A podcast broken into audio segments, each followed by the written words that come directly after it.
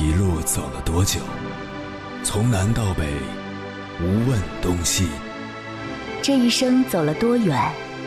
春华秋实，红颜白发。也曾鼓起勇气，奔向不曾到达的地平线。也曾迷失方向，受困于爱恨情仇的漩涡。当夜幕降临，一切归于沉寂。有人正迎着月光，踏遍千山万水，为你而来。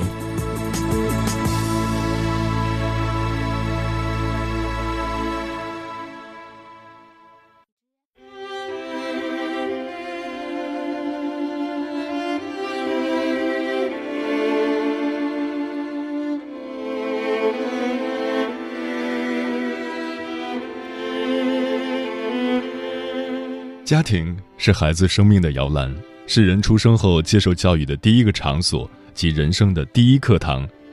家长是孩子的第一任老师及启蒙之师，所以家庭教育关乎广大未成年人的健康成长和国家民族的长远发展。二零二一年，我国首次就家庭教育进行专门立法。二零二二年一月一日起，《家庭教育促进法》正式实施。中国父母进入依法带娃时代，在一月三日冲上了网络热搜榜。该法分为六章五十五条，分别从家庭责任、国家支持、社会协同和法律责任等方面，对未成年人监护人及社会对家庭教育应当承担的责任进行了划分和规定。其中明确指出，未成年人的父母或者其他监护人实施家庭教育时，应当关注孩子生理、心理、智力的发展状况，要尊重其参与家庭事务和发表意见的权利。一月五日，北京市政协委员、北京市律师协会副会长马慧娟在接受媒体采访时表示，依法带娃不仅通过法律的方式告诉父母该如何当好一个合格的家长，引导父母按照科学的方法和理念去教育孩子。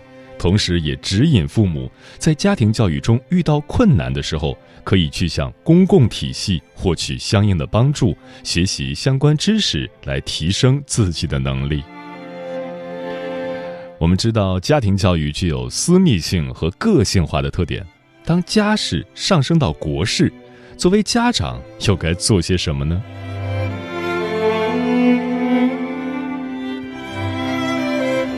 凌晨时分，思念跨越千山万水，你的爱和梦想都可以在我这里安放。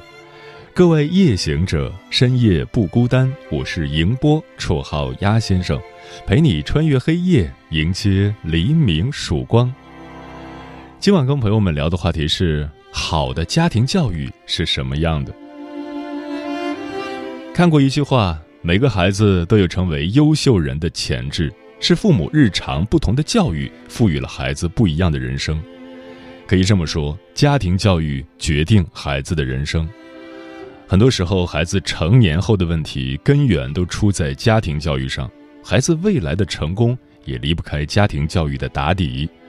好的家庭教育不是照本宣科，不是盲目听从所谓的专家的话，不是盲目借鉴成功者的经验，而是懂得因材施教。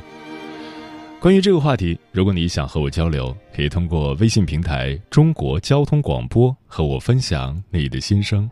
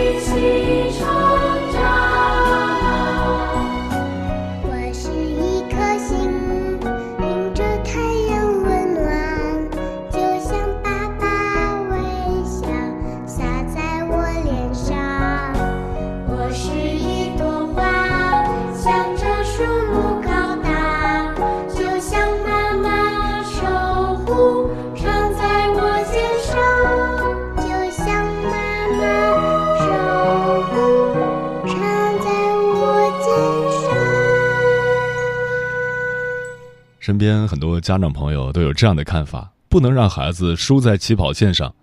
现如今被教育内卷拖着走的家长，误以为给孩子报了很多培训班，把孩子送进最好的学校，就是赢在了起跑线上。殊不知，一个孩子真正的起跑线不是学校教育，而是家庭教育。今晚千山万水只为你，跟朋友们分享的第一篇文章，名字叫《最好的家庭教育到底是怎样的》，作者看花回。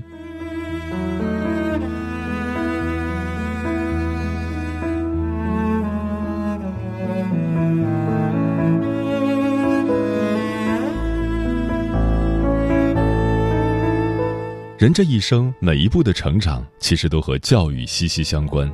家庭教育便是开启人生大门的第一步。教育家卢梭就曾说过：“人的教育在他出生的时候就开始了，在他不会说话和听别人说话以前，他就已经受到教育了。教育的基础是家庭，可见家庭教育对于一个人的一生有多重要。那么，最好的家庭教育到底是怎样的？”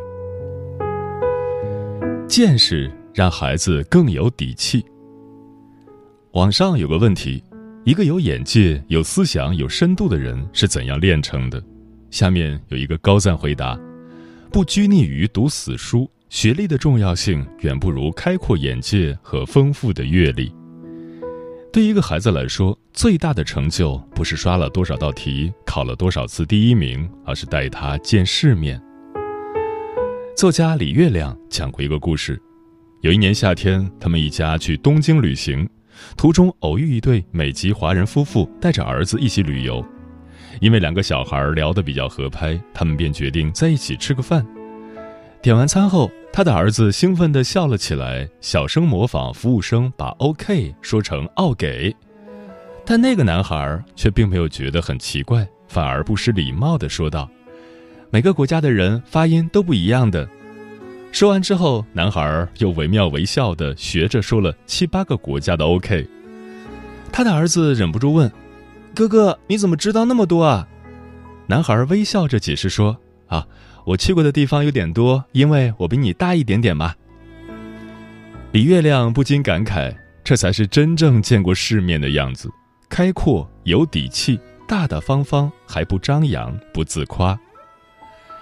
的确，见过世面的孩子从来不会炫耀什么，因为他有足够的底气支撑他站得更高、看得更远，言行举止中透着一种温和和谦卑。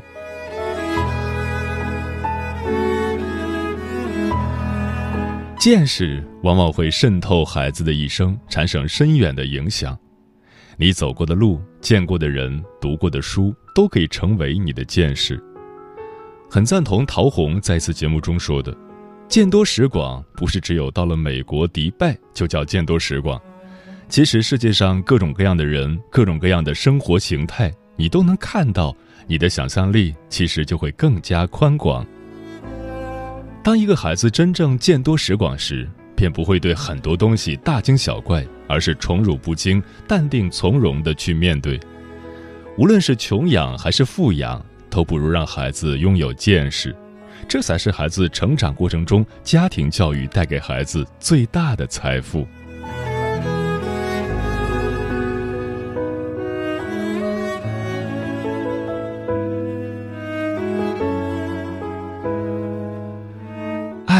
给孩子更多滋养。电影《弱点》里讲了一个令人深思的故事，主角迈克尔。出生在一个并不完满的家庭，母亲吸食可卡因，父亲在他很小的时候就离开了他和母亲。他后来转学很多次，甚至没有一个固定的住所。性格孤僻不合群的他，眼神中一直弥漫着一种忧郁、迷茫和恐惧。如果命运没有转折的话，他很有可能会继续过着漂泊的生活，无依无靠下去。可命运有时候很奇怪，在一次放学路上。他遇见了肖恩一家，看着无家可归的迈克尔，肖恩太太做了一个大胆的决定，带他回自己的家。肖恩太太不仅给迈克尔提供了住所和一日三餐，还用自己的善良让迈克尔放下了拘束和不安，带他买衣服，关心他的学习，给他请私人家教，把他当成自己家里的一份子。给孩子讲故事的时候，会让迈克尔在旁边一起听。圣诞节贺卡上的全家福也让迈克尔加入，并且还花费了很多心思，希望能够收养迈克尔，真正成为他的法定监护人，给他一个完整的家。肖恩太太竭尽全力，用母爱温暖着迈克尔，把他从充满了悲剧色彩的人生漩涡里拉了出来。肖恩的儿女们对迈克尔也很友善。不仅没有排斥他、攻击他，反而给了他很多的理解和包容。面对如此有爱的一家人，迈克尔的心扉渐渐打开了，脸上有了笑容，性格也开朗了很多。最后，在肖恩太太的鼓励下，他坚持了自己的爱好，并且成功进入密西西比州大学。孙瑞雪在完整的成长中提到过。让孩子内心放松和身体自由，而不再像一头受惊的小鹿。最好的方法是让这个孩子生活在爱和自由的环境中，听从内心的指引。当一个孩子缺乏爱的时候，他的内心是不安的，会变得极度敏感；而生活在爱里的孩子，会有一种自内而外的自信感，他们敢于遵从自己的内心，追求自己喜欢的一切。并且觉得自己值得拥有，他们有充足的安全感，内心不会感到匮乏，更容易成为一个有温度的人。就如钱之亮说的：“不论贫富，养出一个内心富足的孩子，最重要的是让他们感受到精神上的满足，感受到父母对自己的爱与接纳、关注和认同。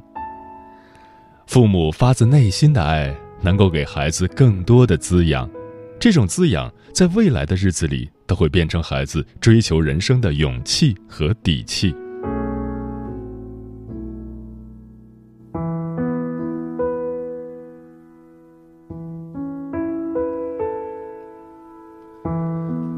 规矩使孩子更加自由。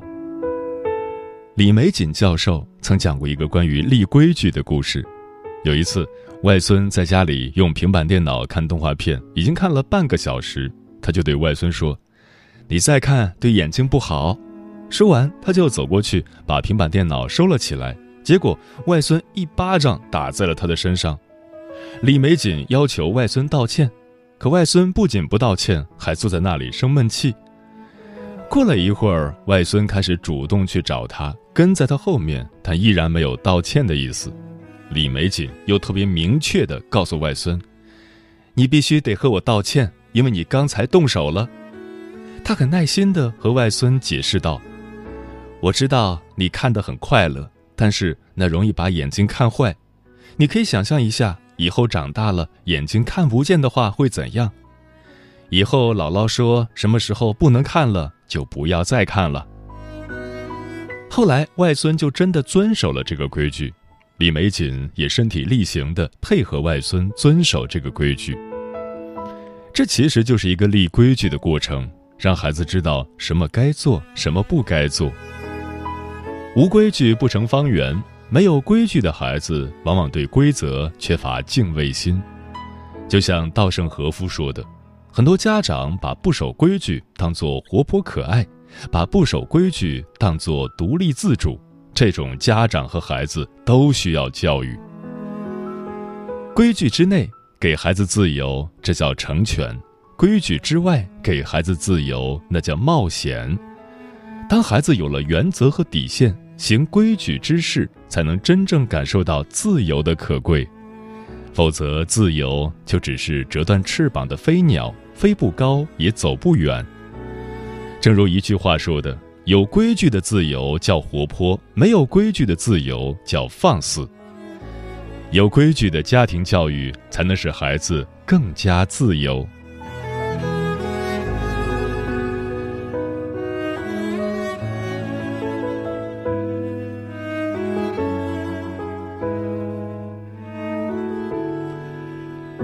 人这一生会经历三次教育：家庭教育、学校教育和社会教育。学校教育和社会教育都有时效性，而家庭教育却是贯穿我们一生的教育。家庭教育的好与坏，直接影响着一个人的眼界、性格、为人处事的方式，以及自己一生的活法。最好的家庭教育，从来都是有见识、有爱、有规矩。见识让孩子活得更有底气，爱给孩子更多滋养，规矩使孩子更加自由。好的家庭教育是一笔没有额度限制的精神财富，它会指引着我们走上更好的人生之路，成为更好的自己。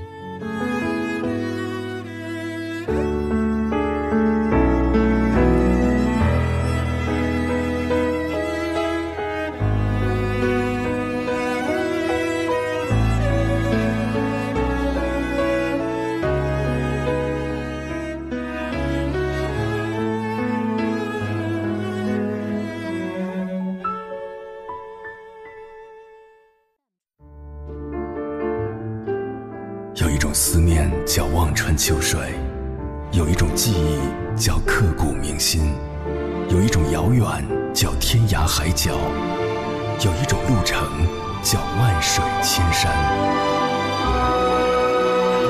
千山万水只为你，千山万水只为你，正在路上。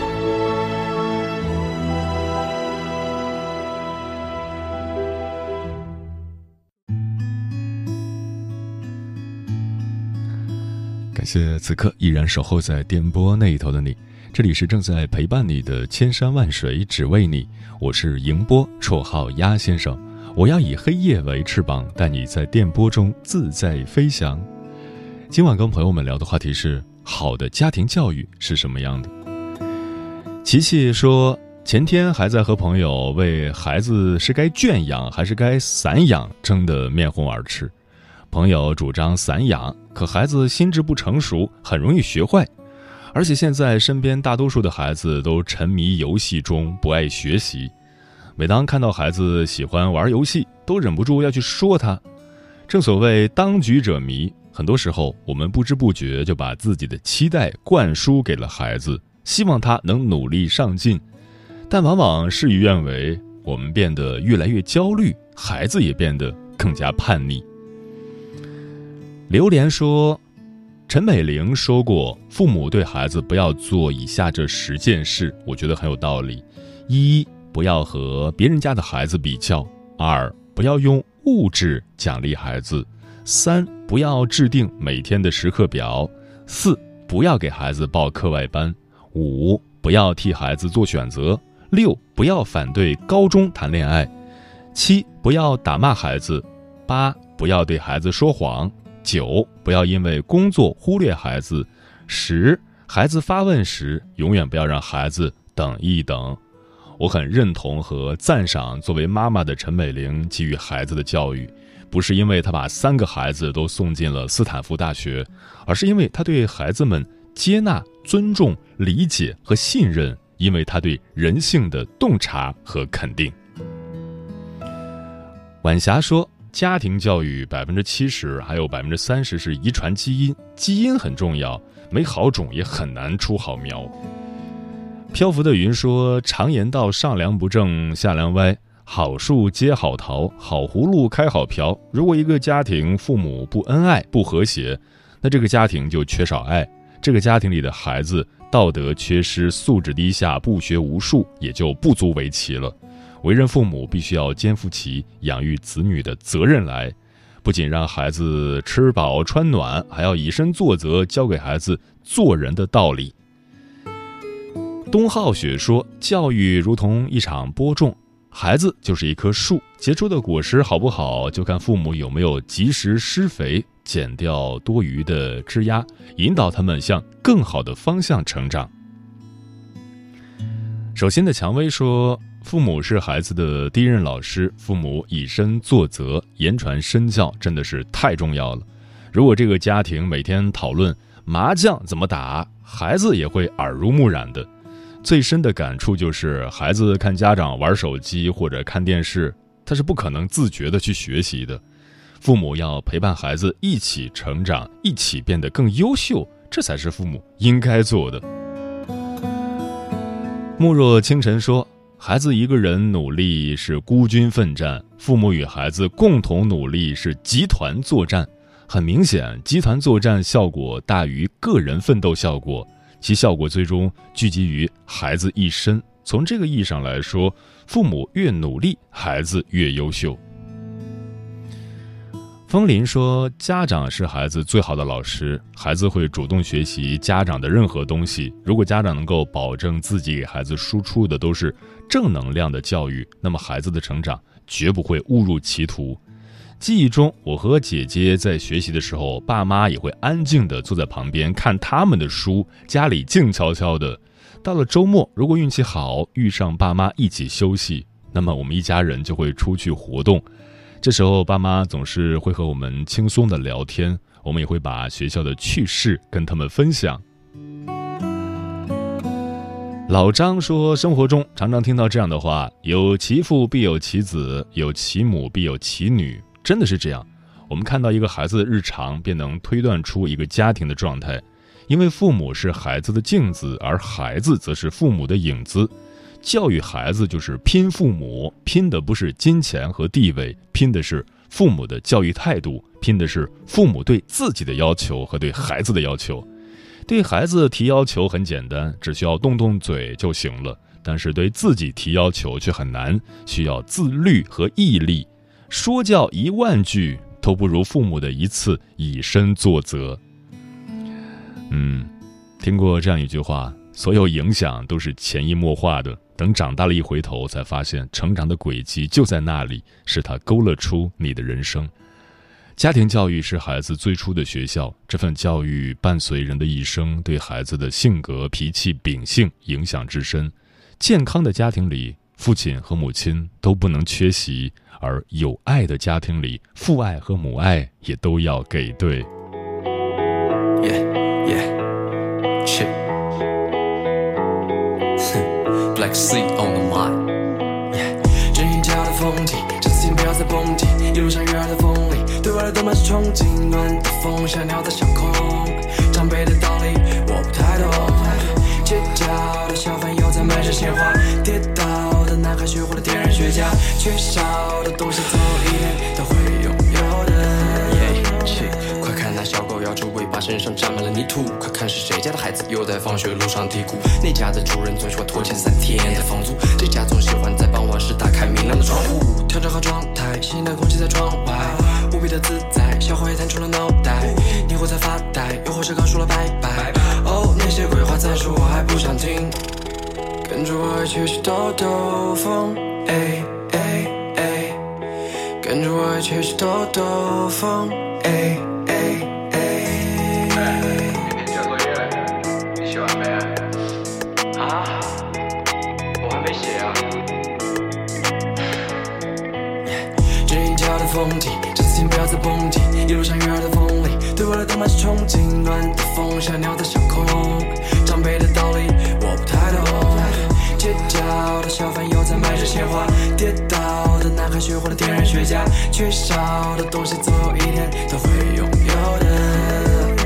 Slow 一点，Slow 一点，反正暂时全跑，脑后眼睛也都闭上，先不去管那些要求。哦，跟着我踩着鼓点，烦恼都消失不见，栖息在你自己的乌托邦。有时候你可能过于着急，放慢你的脚步，才会发现生活自有它的奥秘，各种各样的道理促使你变得焦虑。换方式思考生活，肯定也会让你慢慢着迷。跟着我一起去兜兜风，哎哎哎，跟着我一起去兜兜风，哎。这个没办法，生活就是这样，你越丧气，他就越打压你。你要是看开，你抬起头，什么事都没有。正一脚的风景，这次请不要再蹦迪。一路上悦耳的风里，对未来都满是憧憬。暖的风像鸟在小空，长辈的道理我不太懂。街角的小贩又在卖着鲜花，跌倒的男孩学会了点燃雪茄，缺少的东西总有一天都会拥有的